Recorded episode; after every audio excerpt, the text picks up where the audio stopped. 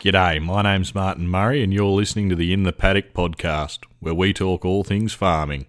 Righto. So today on the show, we've got not one but two guests, and I just don't know how to describe these fellas. Um, I guess one is a IT expert from the UK. The other is a retired foreign exchange trader. um, I think they've been described in the media as celebrity analysts. Senior ministers have said they have a very funny podcast. Mm. So I think we can safely say I'm in dodgy company here with Andrew and Matt from Ag Watchers.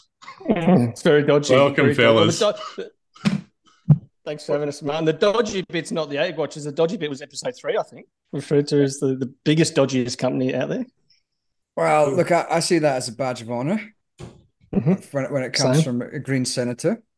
Mhm. Um, but it's this is this is it's not not the first time for you, Matt. You've been on loads of podcasts. You've been on a few as well No, this is one of the first times I've been on a podcast Really? as a guest. as a guest. No one invites me to Nah, stuff. you People are have like, been on. You've, you've been on a couple. You've been oh, ages ago, a year or so ago, or something. Yeah, like once, once maybe. Yeah, I've been on two or three. That's it. It's probably my Oh, you're on one. you're on the weekly grill every month. Oh, that's right. I forgot about that. Yeah. All right. Okay. Yep. So Yeah, right. So anyway, seasoned professionals is what I'm hearing. Yeah, I'm not sure. Uh, so we're s- seasoned. I'm seasoned in terms of my pet salt and pepper hair color. That's about Right. as seasoned. Oh, as right, Matt, Matt, I'm a fair bit our- younger, and just you know, the, the audience can't see us, but you guys can. It's not it's not our podcast, Matt. So just stop interrupting and let's Mm-hmm. get on so Matt can do the sixth sense. Yeah, well, yeah. Have you seen my run sheet? Uh, well, you've ruined my you've ruined my bit about intellectual theft here. oh god, this has got very silly very quickly. Um, Serious. right, all right. Well, so yeah, you, you you are familiar with this concept. Then I, I guess you guys have been listening to that same podcast I have. Um, so we'll kick it off with uh, carbon markets. Oh, who too? Both. Because we because the funny thing, we never do a podcast with two people, Matt, do we? oh, very rarely. I think we've So done we, about we, two or three. we, yeah. we, we've never done six cents with two people. No, no, All right. not since we've been doing that six cents. Uh, but you, you say carbon markets was the six cents. You're actually doing the six cents with us. Yeah. Yeah, Okay, I- I would say um, risky. I'd say immature. I'm not talking about Matt. I think it sums up the whole show here. Mm. Biodiversity markets, then. Absolutely immature. Almost at a fetus stage. Almost at the sperm and egg stage in maturity. Uh, that was a very long answer for. I'd say complex. Right. Oh, can I Uh, just can I actually before we continue, can I just ask something? What about expletives on this podcast? Go for it. Oh, okay. Just checking. Uh, I I'm mean, not I'm not saying we will, but Matt's got a Well, tendency. well, we're not Gillian Fennel after all, so we might just keep our language nice. yeah, we, we wouldn't want complaints to, to episode No. three and Ag Watchers HQ. No, Speak to my boss. Um, certification schemes, ISCC, that sort of thing. Necessary evil. uh, paperwork. God, I'm liking Matt more and more. Um, what's that? Is it four, three? That's that's three. I'm I Right. told, three. I told, I Good. told you. I told you, I told you it's hard. Can't get hard. It's hard, isn't it? See, people, people, people say, "Oh, this podcasting thing's easy." It is Oh, uh, parliamentary privilege. Fucking wankers. Um, weak, weak as piss. Bloody and twice as salty. Um, gutless, gutless, Gutless. gutless action. Shit bag, shit baggery of the highest order. Come say it to my face. Anyway, or just pu- or just publicly. Just right, it Matt, publicly. Matt. Right, it's we're not Bob Katter. Yep, that's it. oh, jeez. Well, not, not having it, I'll reserve my comments.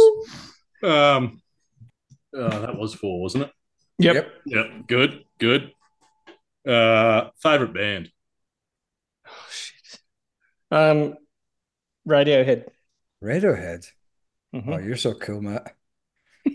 Uh, favorite band.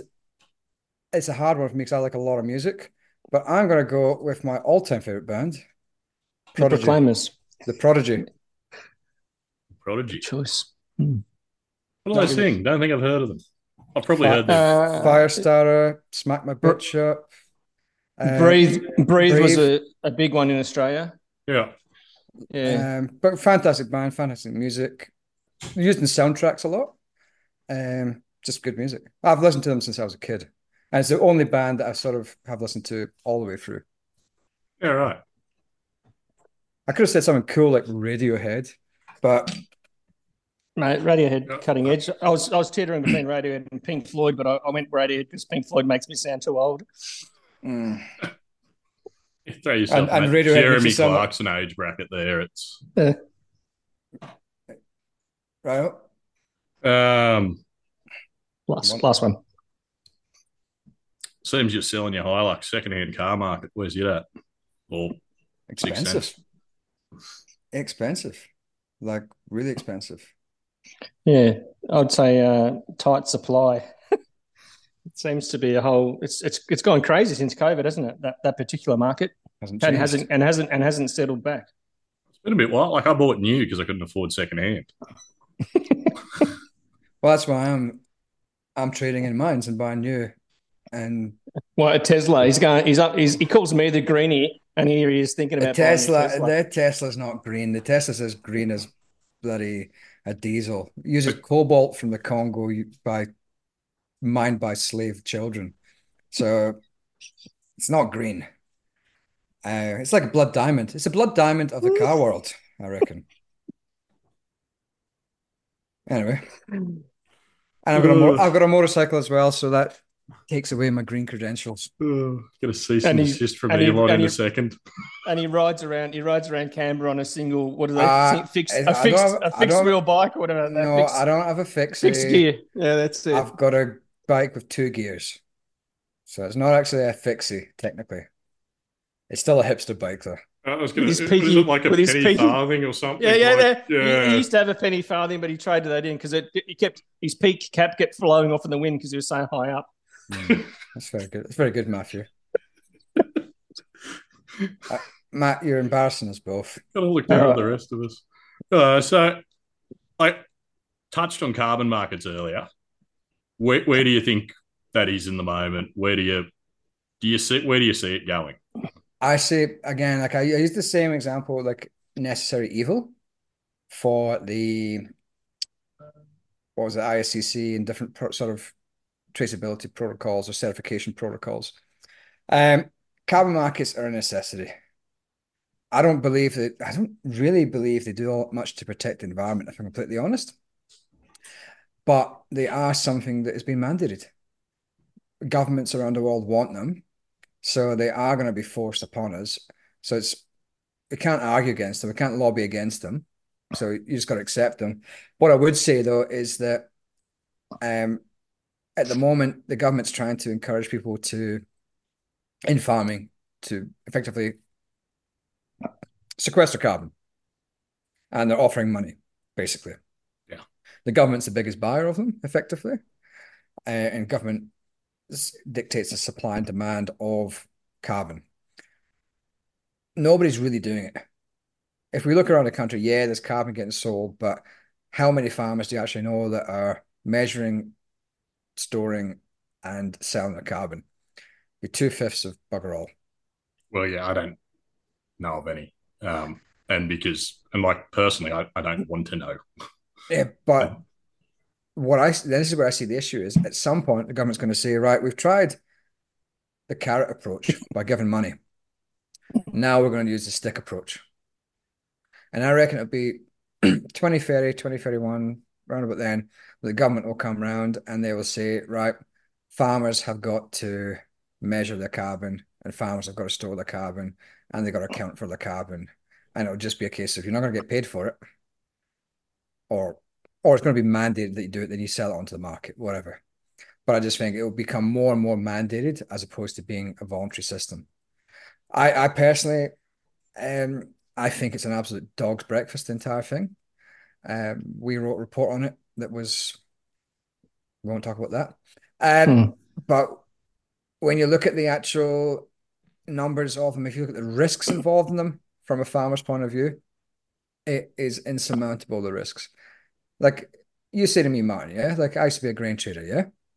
If I said to you, oh, Martin, uh, sell me some H2 wheat, H1 wheat for delivery December 2042.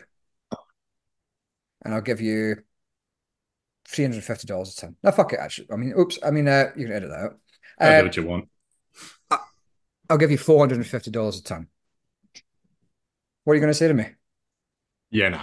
Because and, and that's where I'm at. Like I've been burnt with grain contracts, I don't know, three months out. Like who doesn't Three do the barley one? Three months out. That's Yeah. fine. But 30 years? Fuck no. And what happens if the what happens if the government sort of changes its policy? But yeah, You and know, that's gotta- that's my other big risk. I think I, th- I think though it's even though there's issues with the market that's problematic, I think it's it's a good thing that we are accounting for it, right? Um, and it, whatever product you're you're making, that that you know, I think as a modern economy, we've gone past the you know, industrial revolution days where in the early days it was you know the just general pollution that was pretty visible. Obviously, this one's in, invisible to a degree, but it is if you believe the science, it's it's it's having it's going to have massive impacts as we as we continue if we don't do anything about it. So we do have to account for it and and ma- make a value out of it and and and allow it to be traded so that it can be managed and uh, hopefully reduced over time. But but you know the market in itself that we've got in Australia is because it's so um, new and like Andrew described immature uh, that and, and also there's a lot of players in the space that I, I wouldn't describe them as overly sophisticated in terms of how how markets operate or markets like this operate with long-term contracts. That means that people can come in and take advantage very easily I uh, reckon to the there's a people lot that of aren't aware. I'd there's a lot of players who are pretty sophisticated in the carbon trading s- area. Sophisticated in snake oil. And I, Yeah, well, not, I- but well, not, not the not the not the farmers farmer's side. necessarily, yeah. No. and, Nah. and so like, here, here's a question like for for you, Martin, because you're an agronomist, Yeah. you've got an agronomy Yeah. background. Yeah. Yeah. Um, carbon price today in Australia is $32.35. And if you're sequestering, let's say soil carbon, yeah? Yeah. I've been told that if you were to go by the actual science, you could probably sequester about half a ton per hectare That's total you're talking, not total yeah. per year, Oh, per year. Right. possibly. Yeah, it's So- still less than a fallow spray, 15 bucks. So 15 bucks. And bearing in mind, then you've got to take 50, 4, let's call it 40%, let's call it a third. You got to take a third of that 15 off and give that to the broker. So we're talking $7, Yeah, about that. Yeah. about that, seven, eight, nine dollars. Is that worth the effort? God no. And that's No. what Well, I, you Yeah, mentioned- and- but, but you- this you is mentioned- but the other the other angle here is like say we're like we're looking at buying a cow block and uh, increasing the productivity. So say we, we buy a block, uh, runs hundred cows, Mm-hmm. and through like it's not great soil, they haven't done much with it. Native pastures, we put in high performing pastures, Yep. fertilize it. You're going to get more growth. You're going to get more carbon sequestered, but we're not in it for that. We're in it to double the carrying capacity, which I'm certain would then be running a net negative on carbon emissions. And I just I can't help but wonder how badly these sort of programs are going to limit productivity. And well, you're not going to be compensated for it. You're just going to be slammed. well, I've I've always Well, had what- the what- analogy with carbon and emissions in that food is a necessity, necessit a necessary product. It's a necess- necessary commodity that we need to eat. And I don't mind about the clothing bit because I'm happy to be a nudist. Um, but the reality is nice Canberra weather for it. That's that's the reason why it's so small. Not the, uh, it's just it's cold all the time. Um, but if we've got those sort of products that are creating emissions, and let's say let's say let's say cows do create a lot of emissions, we use that as an argument. Yeah, I sort of see well, so does grains. Grains produce a lot of emissions, nitrogen in the atmosphere, all that kind of stuff, So does Uh, energy production and transport. and they and to the extent they're necessary as well. But why are things like, you know, you go to you go to Coles, you go to Kmart, wherever else. It's full of absolute rubbish plastic tat, like plastic toys that will get used for, you know, three days after Christmas, and then they're going to bin fidget spinners, whatever it may be. Yeah. And then I sort of think those are the things that should be highly targeted for emissions. They you should be looking at them and saying, okay, and here's my theory everything should get a rating system based on its value to humanity. Here, I'm, I'm a British socialist here, but it gets it gets a value. So, say, let's say, for instance, I'm looking around to see if I've got anything. Yeah, I'm um, the same. Uh, but something like a fidget spinner or whatever that's not really required has a value of zero. A steak has a value of five. So the emissions from the zero get taxed more than a five. And, and I suppose even to an extent, you're right, Matt. Like a lot of transport, there's a lot of unnecessary transport. Like mm. how many people go around the world on holiday five, six times a year? To, to attend the COP twenty eight. Um, yeah. what about like when you when you mentioned about the marketplace itself and the brokers that take you know something like 30 40 percent of the of the fee yeah so imagine, I, was, I want to, you, you imagine, I want, want to make an announcement on this podcast well, the, the EP3 imagine, carbon brokerage is open up tomorrow with a brokerage fee of only 28%. Yeah. But you, you imagine if you had the same thing where you were selling your cattle at an agency or it's you know online or you're selling your grain somewhere or whatever and and 30% of the value of that sale went to the actual broker.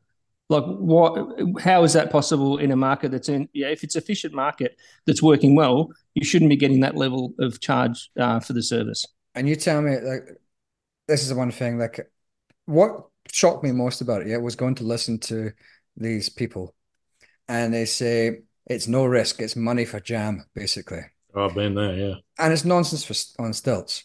Like the reality is that if you look at any market there's a risk in it. And for somebody to say there's no risk in it that's cool. I don't believe there is any risk in carbon markets for a broker.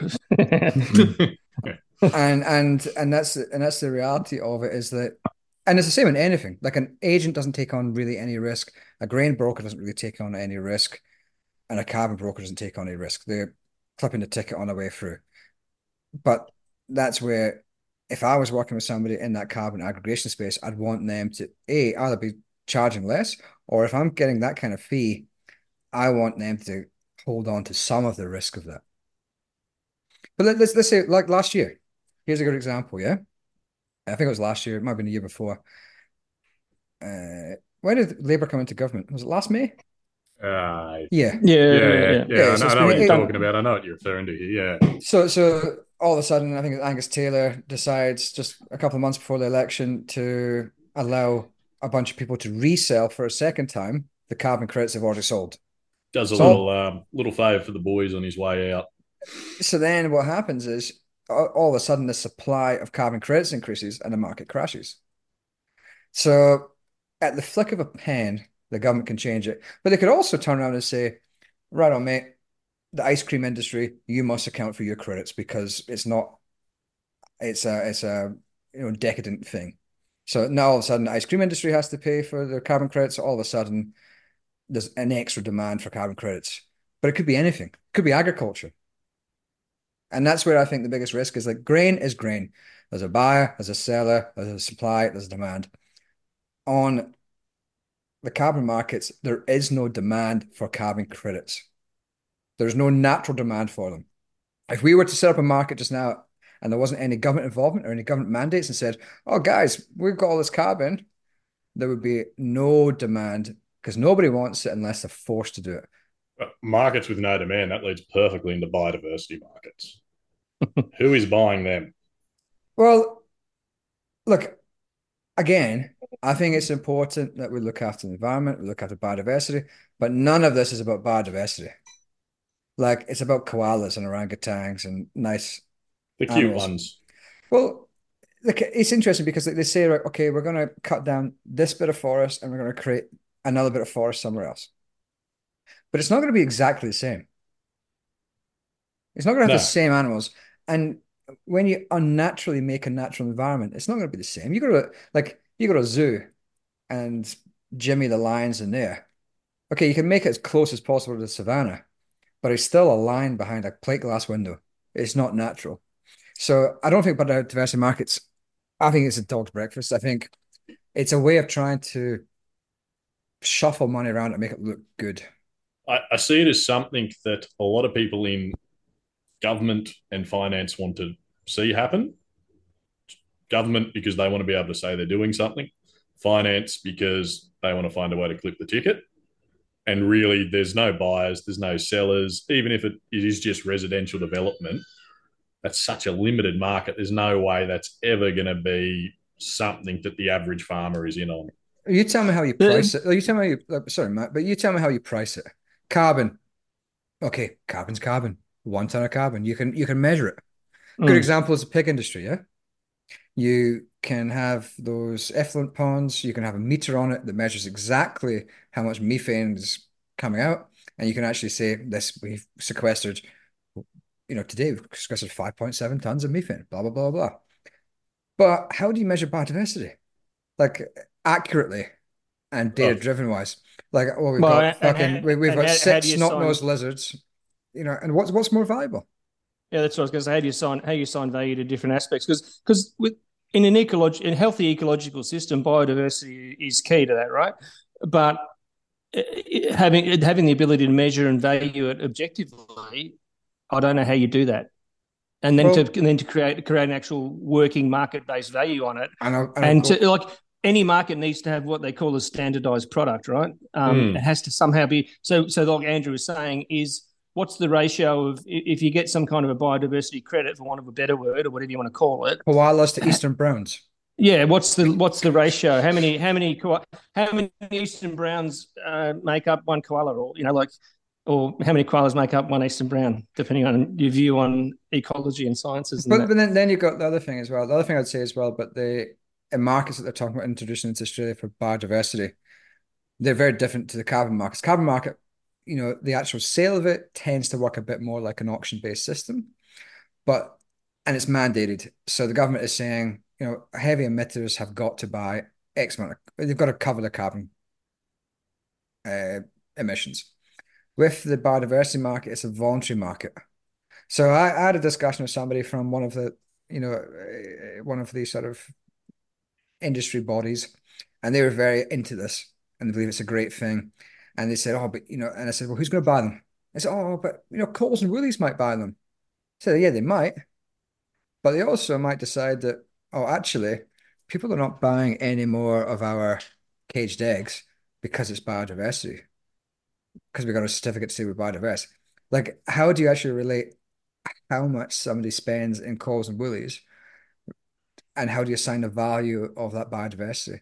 Yeah, it's pretty cool for like the first time you can say, "Oh, we do this," but it's BS. You, you only need one credit to say you've done it. Yeah. If you're accidentally talking plural, you got to buy two. But then you're also like, okay, you might do it for the first year, but you don't have to continue doing it.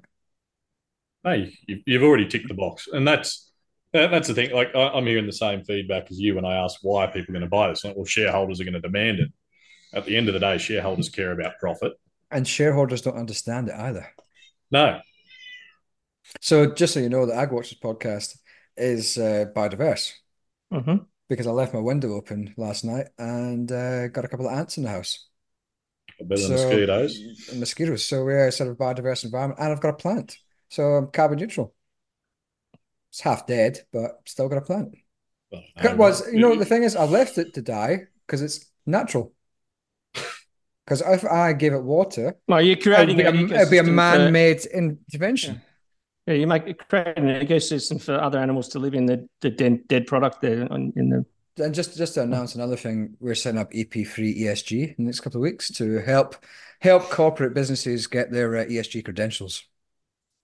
But no, but in all seriousness, there is an importance to companies doing the right thing. Mm.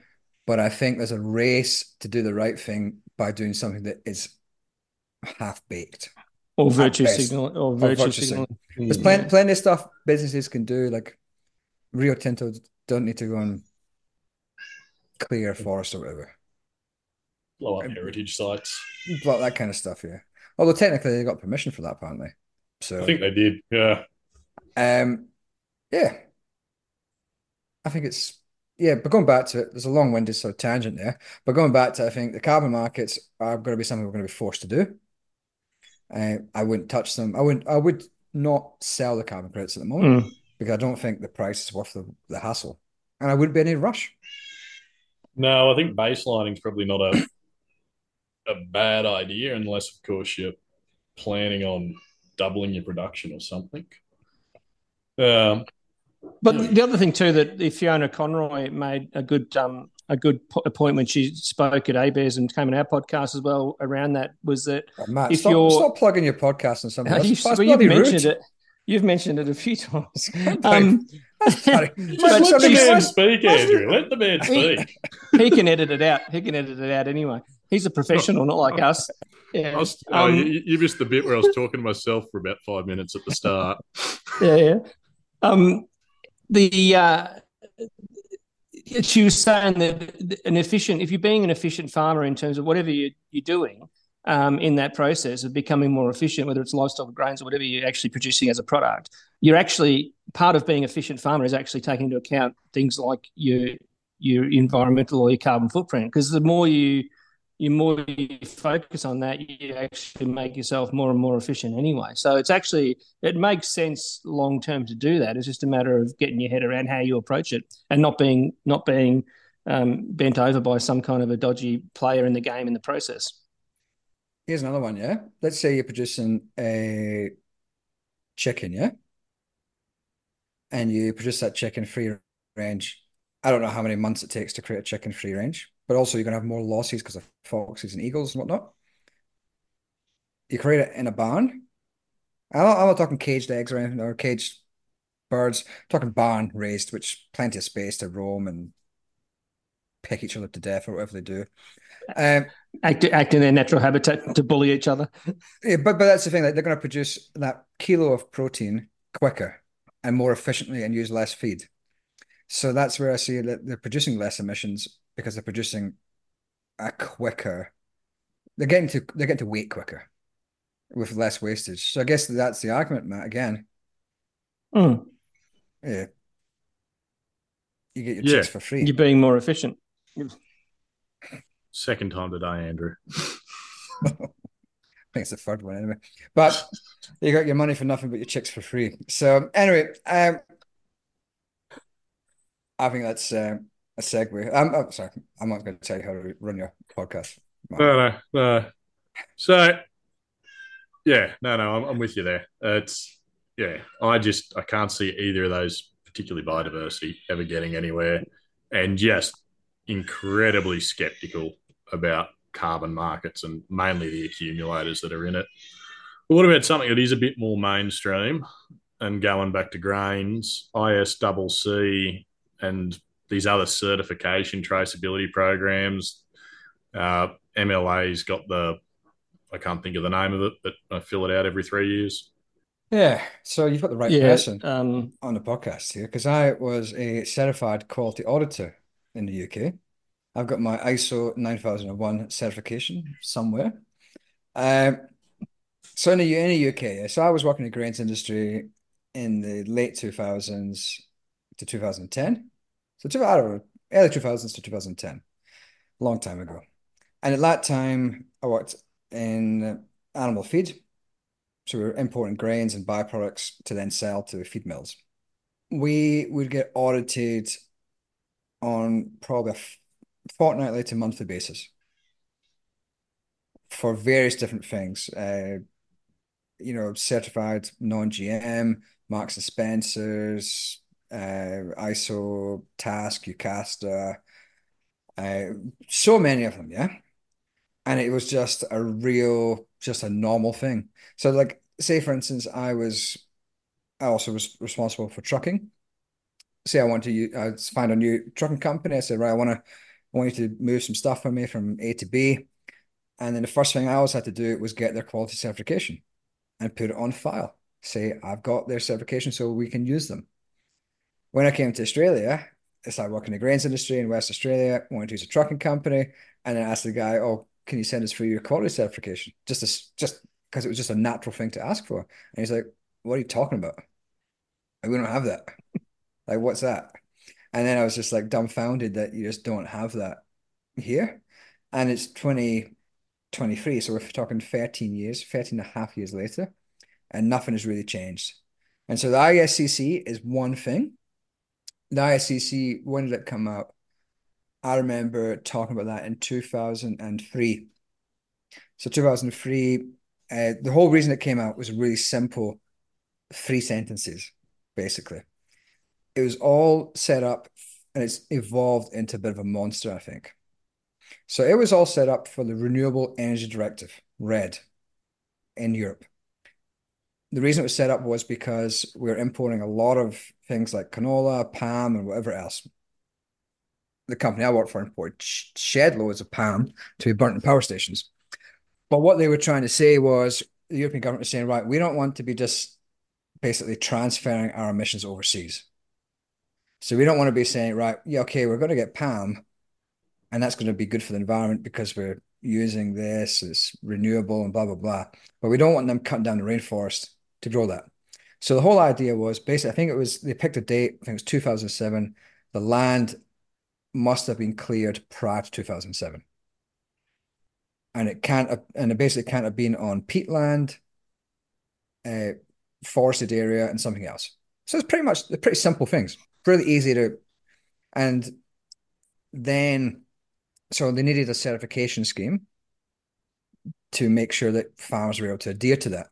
And so ISCC and 2BVS were the two organizations. And bear in mind, they're private entities. They're not government. These aren't government No. schemes. No, no. These are private entities creating a scheme to adhere to a government set uh, government requirement. So at the time when it came out, I sort of the company I was working for advocated for us to use 2BS because 2BS basically said we only care about those three lines. Wasn't cleared, wasn't peat, wasn't forest, blah blah blah blah blah. It's pretty simple. So what you could do with that is, as an auditor, I, I could get farmer, like I could say, Martin, show me where your field is. And then I can go on Google Earth. And on Google Earth, if you've got the pro package, you can scroll back through the years and I can look at the paddock and say, well, that was a paddock in 2004. So it clearly wasn't a forest or a rainforest in 2007. So I can tick it off. Pretty simple. And the other one was ISCC. But what ISCC wanted to do was create an all encompassing certification scheme. So they wanted things like you're not using slave labor, you're not using children, you're not doing this, you're not doing that, blah, blah, blah. So it was, I think at that time, it was like 40 questions. It's probably more like 100 questions now. And It's been a while since I've done a little self audit on myself. And what was it, three years ago when I really went through it in detail? I was not going to stack up well. Well, I like the when I looked at it back at that time, it took because I haven't really looked at it in close detail for a long time. But when I looked at it in 2013, 2014, my view was that the ISCC was a good scheme for buying stuff out of Indonesia or developing countries, where you can use this as a scheme to do more. But then my view was with 2BVS, that does what it needs for the Renewable Energy Directive. But we don't need like to like to prove you don't use slaves, yeah? Well, Australia runs under the law. So we have Yeah. legislation that says we can't use slaves. So of course, if I'm getting audited, I'm not going to say, "Oh, damn, you got me. I am using slaves." Ah, shit. You're just going to lie and say you aren't using them. So like I was just under the belief that they should have said of the ISCC went through like all of the requirements and said, okay, Australian legislation covers that. Australian legislation covers that. So you clearly, as a business, you have to adhere to those legislation. The child labour is probably an issue in a lot of Australian farms in reality, with people coming home at Christmas and That's whatnot. just, that's just the way things are. Good old Yeah. days. But this is where I said, I said, I said, You- You're telling me that doesn't happen on UK farms, though? No, of course not. Yeah, I, I definitely haven't seen kids on tractors in the UK and Twitter. No, no, we use the Polish labour. Uh, they're just they're just they, they don't need to actually produce anything because they get subsidised for everything. So Yeah. they, just take, they just take the payment after the event. But this, but this is where I sort of see that the ISCC and all that kind of stuff. It's it's a necessary evil, because to get into that renewable energy market, we need to have access to some form of scheme. Mm. Whether ISCC is the right one. At the time, I wrote an article. I got in trouble for it. I did an article for the Farm Weekly, and I put it up on Twitter a couple of months ago. So I found it in a drawer, Yeah, right. and it was all about how I was bagging the ISCC schemes. This was 2013, and um, I got in trouble for that from my bosses at the time. Um, but anyway, who, who'd have thought? um, so the, the reality though is that they're necessary evil if you want to get canola into the renewable markets in Europe. And It's and it's probably it's probably it's probably not going to it's going to get more and more complex, right? You're going to have to you're Hmm. have to jump over more and more hurdles as you go and demonstrate you're jumping over them through evidence. And that's the thing. It's all about evidence-based sort of activities. And Europe is we're more reliant on Europe for canola than we are China for barley. And so in, in terms of a, in terms of a destination, right? terms By- destination. by- yeah. and so like I hear a lot of people saying, "Oh, we should just scrap the ICC and create our own Australian one." Well, that's cool. That sounds good in principle, but it still has to meet the requirements of what the European customer wants. So we can't just say, And like yeah, we can't say, "Oh, we we want to be able to use slave labor, so we're going to include that in our scheme." Well, European says, "Well, no chance, mate." So we just Yeah. got to be careful that we don't think we can do something just for the sake of doing it. When, but there's something there's something that can be changed to make it more easier. Well, yeah, I, I've heard that argument too, and I don't want to scrap the ISCC and create our own thing because then you've got to get that thing accepted wherever it's going. But, But maybe, then- but maybe this is where there needs to be a change to the. I, I'm not a fan of paperwork. I'm not a fan. Like, it's, but the UK I has know, been. I know that I know that gets me to do it all. But speaking of which, I'll talk to you about later. Um, but, but the like, if you gave this ISCC scheme to a UK farmer, they would bat an eyelid to say, "Yep, no worries." Done because they're used to it. They've been doing it for so long. Australia hasn't had to do that. Maybe the pork industry, we had to do that.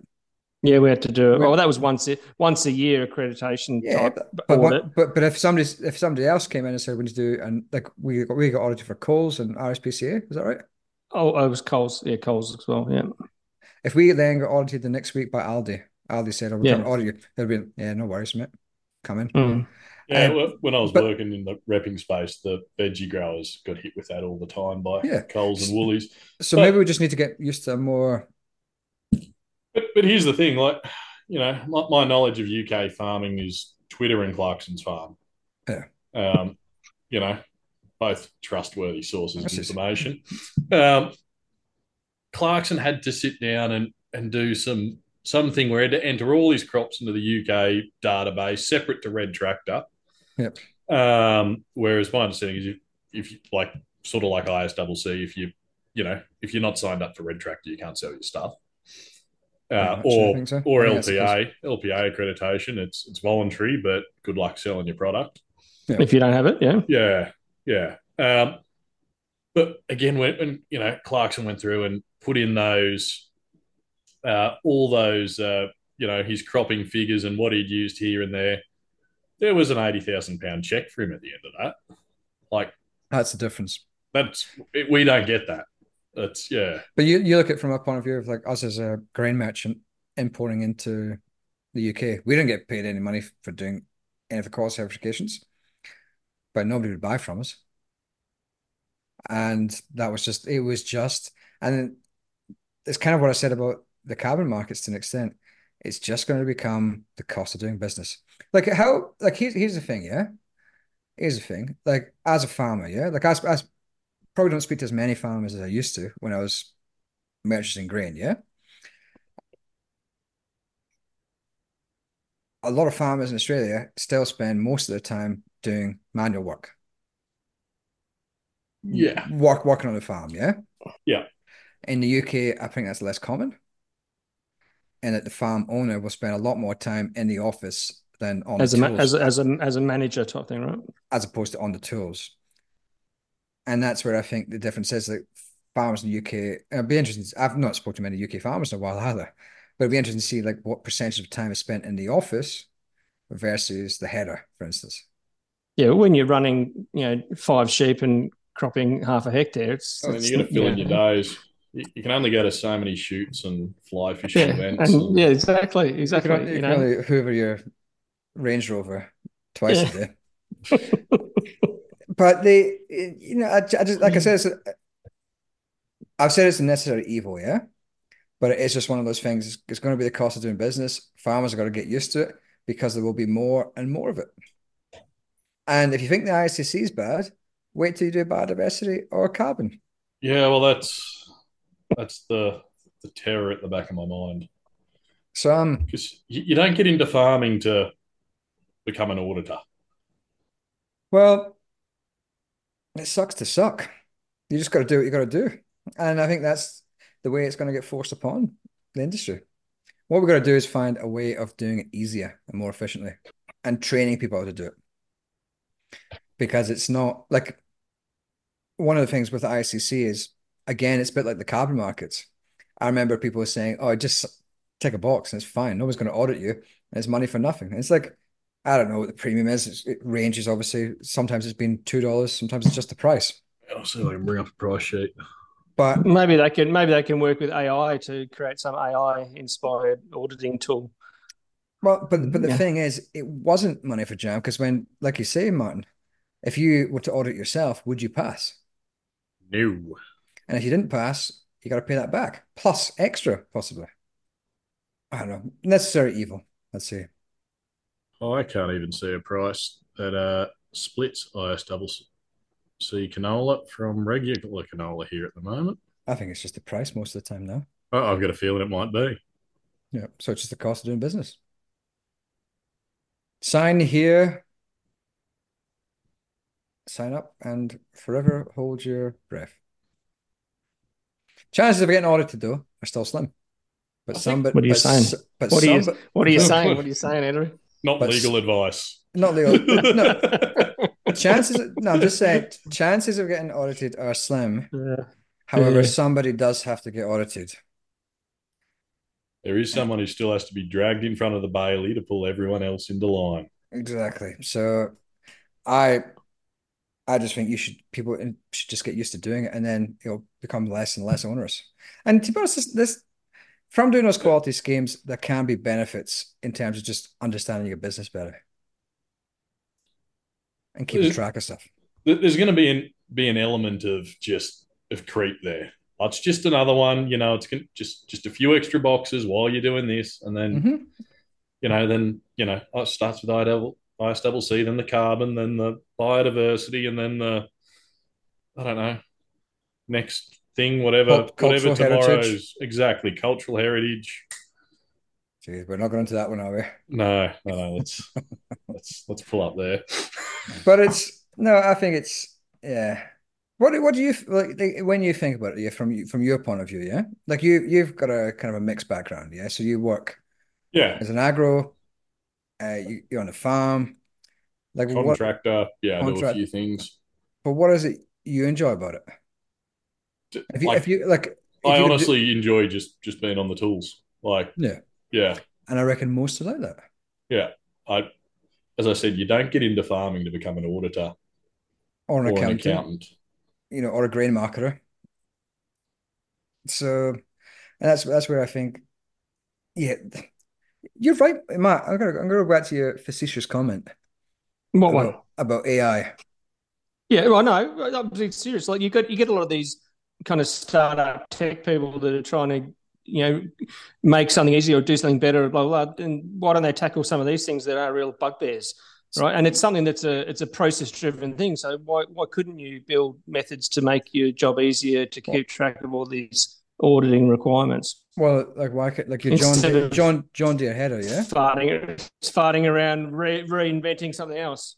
Well, why Hmm. can't that John Deere header put all its chemical usage or whatever, head up at the tractor, all your implements, it's all logged anyway somewhere. Yeah, it is. This is- this is well, thing. provided you fill it out, it is. Yeah, but all this stuff is in the ether. It's all kicking around somewhere on a farm. It's collecting it all together. Okay, 20 years ago, when it's all on paper, that's more difficult. But 2023, the audit process should be improved. Or it should be easier for a farmer to meet the requirements of the audit process. We should get an ISS, ISCC Oh no, actually, I shouldn't say. I was going to say we should get an ICC auditor on the podcast, but I shan't. I shouldn't I talk about our were an ISIS podcast. on the podcast. It's probably more likely. But uh, yeah, I'm not sure. Well, I uh, just do it. That's all I can say. Just get used to it. Yeah, I mean, because yeah, it's it seems to be the ones in grains, and this. I mean, who knows what's going to happen with that? But LPA, that's not too onerous. It's every What's the LPA one? three years. That's the cow one, or probably sheep Yeah, like well. ML, MLA, MLA. Yeah, yeah, no, it's just a red meat one. I think for livestock producer accreditation or something like that. So what do you have to do for Um, that? Oh, it's mainly like a ticker box thing, really, isn't it? and Pretty Yeah. much is watch these videos, tick a box. there's a- RWS. answer answer these answer these questions at the end, and you got to Yeah. get a certain pass pass rate on the accuracy on the questions or Well, something. what, what- otherwise, what- you have to do it again. what was the mulesing one as well? Like you just you can. I'm not saying it's what happens. I'm just saying what I've heard. Oh, potential. you mean you mean the one where they say that they just say that they tick the box saying we're non mules? We're non mules, but Yeah. I, don't, I don't think there's a very stringent auditing process of it. There we go. Martin's going to get a whole heap of complaints from from wool producers. Hey, now. it's not our podcast. Hmm? Just put a forward link in. Oh, there's there's one thing. I don't know if you're going to raise it, Martin, on the Yeah. podcast about Yeah. the cha- about the charity boxing Charity box. Oh, the. I think you just want to punch me. because because because Matt and I have been wanting to do a charity boxing for how long has that Mhm. been? Two No. years since, since we met each other. Uh, so- No, the wanting to box each other came first. Then we decided to turn it into a charity event. and and and Martin volunteered to do it. Like he was actually the first Yeah. one. I think he was. I can't. I can't remember. And this might not be one hundred percent accurate, but I think Martin requested to do about. I think yeah. I think you're conflating some things and twisting some things, but I, I remember there being a thread on Facebook.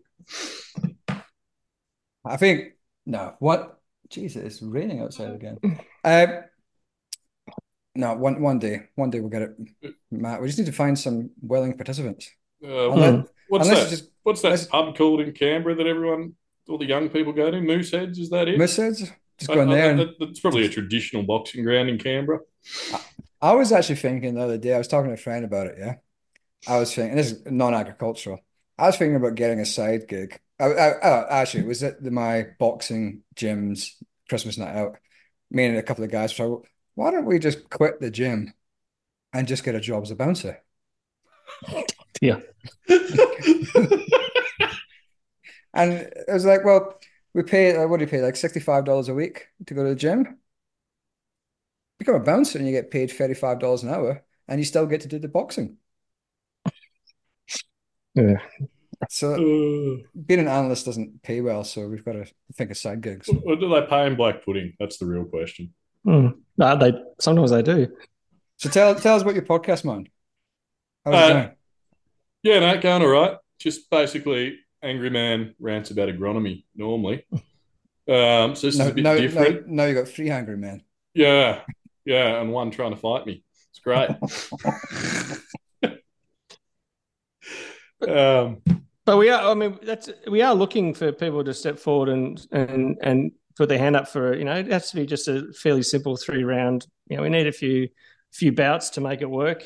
You know, so if And- anyone's so, interested, so the, the call's out there. Calls out there. Has We we, we, need- we do have to adhere to weight classes though. yeah, that's why that's why Andrew and I can't really fight each other. It's a little bit unfair. He's he's about thirteen years younger than me or something. like Age that. age doesn't matter. It's the weight. I'm about I'm about three hundred kilos heavier. So Yeah, I might be close to your weight class, Matt. There we go. Sorted. So right. Well, we're getting very silly. So, market tips for the coming year. Oh, here we go. I'm gonna. I, I, do you want me to fence it like every other? Like, this is the time of year, yeah. I will put out. I was. I was going to talk. This is Matt. I was going to talk about this later, but in the new Mhm. year, we'll probably put some articles out. Our review for the coming year, what to look at. Yeah. Everyone's doing them just now, and they're all so vanilla because everyone's scared to bloody say anything. But it's but in the same time, it's very hard to know what's going to happen, especially in the current environment. So I'll go grains. In fact, do you want me to do livestock? You do grains, Matt? No, no, Mix up. no, no, be- no, because grains is a pain in the ass. Because who knows what Putin's going to do next? Well, there you go. He's still there though. That's so I think like we you can you can copy and paste this for the next two years, yeah. Next twenty years, next hundred years, weather. Always going to be weather, whether it's the weather in the US, Europe, or Australia, or the Black Sea. That's what's going to impact the market more than anything else. So we have no idea what the weather's going to do. So straight away, that's the biggest factor you've got no control over, and you have no knowledge of what it's going to be like. We can start to get an inkling in March. We can see what it's like in Europe. We can see what it's like in Canada, whatever else. But at the moment, no idea. Second one is the politics. Putin in his invasion of Ukraine is still going on. So it'll be two years in a couple of months' time. I don't think that's going to end anytime soon, but I do get concerned that, you know, we will see a sort of decrease in the volume getting produced there because farmers are struggling to access to chemicals, fuel, fertilizer, and finance. The other one is the global economy. Is I do think we'll see a slowdown in the global economy. I think we'll see a reduction in demand for fuel, and that has an impact on things like corn, soybeans. Then that flows through as a primary sort of commodities. Then that flows through to wheat, then through to barley, and also into canola. So I think we've got risks there. But I think overall, I'd still say we're in a pretty healthy environment. And I was talking this morning to Nicola Bell from the Weekly Times. Canola, everyone's saying canola's a terrible price, six hundred to seven hundred dollars a ton, depending where you are in the country. Historically, you know, prior to about 2019, if I offered somebody seven hundred dollars a ton or six fifty dollars a ton, they'd have bit my hand off. argue that's all right. Yeah. But we're just used to the last two years we had a thousand dollars a ton. But everyone got into that sort of phase of thinking it's the new norm. It can't fall down. And I was like, as soon as it hit, as soon as the market rises like that, I'm like, we're going to have a crash eventually because it always corrects itself. And I still think though that prices are pretty strong. If we look at prices for all grains, oats are very good, lupins are very good. All these grains are pretty highly priced. I don't see us really dropping massively unless we have some major big crops around the world. And I'm still curious to see what happens with Australian weather because I still think, even though it's been dry in New South Wales in parts, it's still not the dry that we probably should have had by now. No, and they, I don't know if you checked the forecast, but they are predicting some cracking rain, uh, which will start setting us up. So, yeah, that, Australia's, that's Australia's a wet country now. new normal. New normal. No, We- we that's- rainforests in orange. Just wait till they hit Canberra. No, that's my gut as well. I, th- I think Putin being in Ukraine, pulling all that area out of production, Mm. and whatever is in production significantly reducing it. I think prices have to stay relatively strong Yeah. unless there's bumper crops on every continent.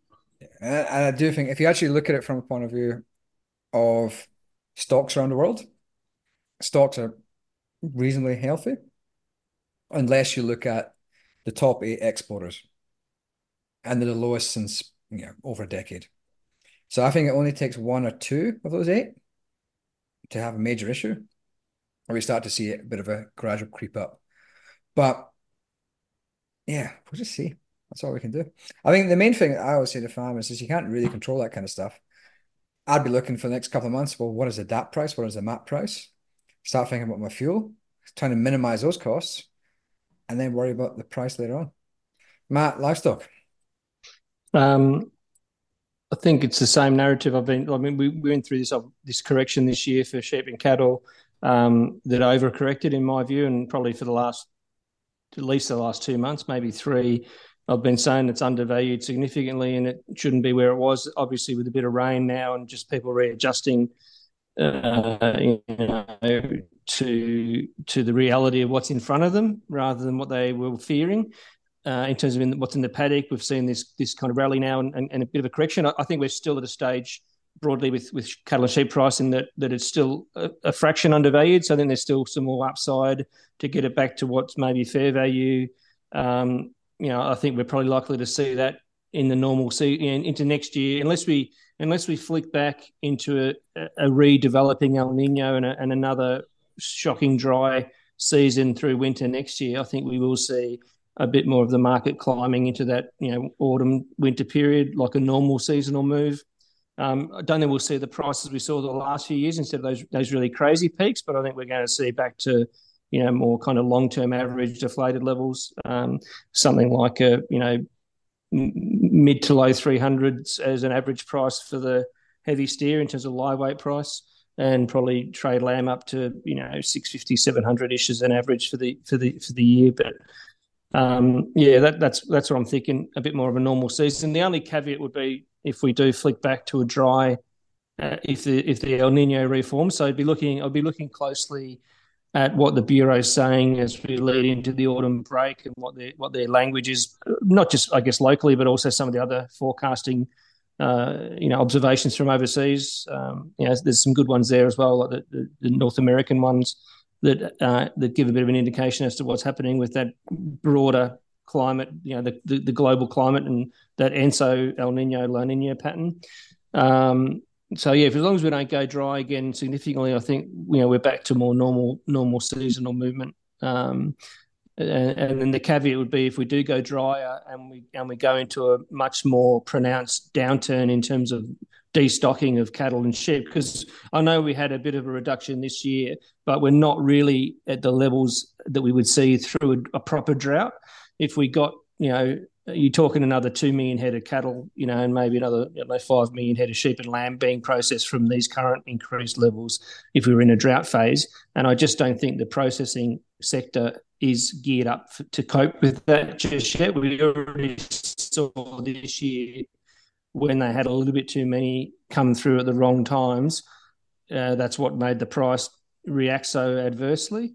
Um, and I think we, we need to seriously get our shit together regarding processing capacity so that when we do get the next drought, because there will be one that will come uh, at some stage, we need to be able to process them without having farmers getting getting hammered on the price. That mainly comes down to a labour issue, then, doesn't it? Labour and accommodation are the two real, real um, you know, it doesn't matter where you are, labour and accommodation for the excess labour is is what's holding that up. It's not it's not so much the the, the infrastructure could still do with some you know improvements and, and even you know going down that that robotic technology pathway. There's a lot of processes that it, most of the processes I speak to it, uh, if they can expand, they're they're, they're trying to. Uh, um, but it is yeah, it's really and, and, and, I lost him. Have you lost him, Andrew? Yeah, I've lost him a bit. Is what's the biggest issue, and, and and housing, public housing, have been waiting for four or five years to get something to you know. You, you got me? Yeah, yeah back now. We, yeah. we lost you a bit, but I think when that just so you know, Martin, sometimes the audio will still come clearly on the recording. All right. Mm. Yeah, well, just, it does. It does, was, tra- it does transmit, but what what I was saying on the housing front was just that you know the, the public housing is an issue already, not just housing for abattoir workers. So, you know, how long is it going to take the government of any type to get public housing sorted out before they can have housing available for, for workers that are coming in on some form of a of a visa system to, to work in abattoirs. It's it's it's a long term issue. They've got to get sorted fairly quickly. That's fun. No short fix there. Easy. Well, that's that. that's good. Well, thanks for coming on, fellas. It's uh, it's nice to have some podcasting royalty on here. Oh, it's nice. It's nice to finally be invited onto a podcast. I never get invited to these type of things. So, I can't believe it. It's very rare that we're on the other side of it. Mm. And and if did we how, did we behave, Martin? Oh, I mean, you wanted to fight me, but you know, I don't want to fight. Like, I, I evoke that response from people. I was just, I was just offer, I was just trying to do something for charity. That's all. That's what. That's what we're just trying to help. Just trying to help. Raise some money for a, for a good charity. Exactly. Right. Uh, yeah. Thanks, fellas. That was uh, that was good. No worries. Let's see when you got nothing Thanks, mate. on. yeah.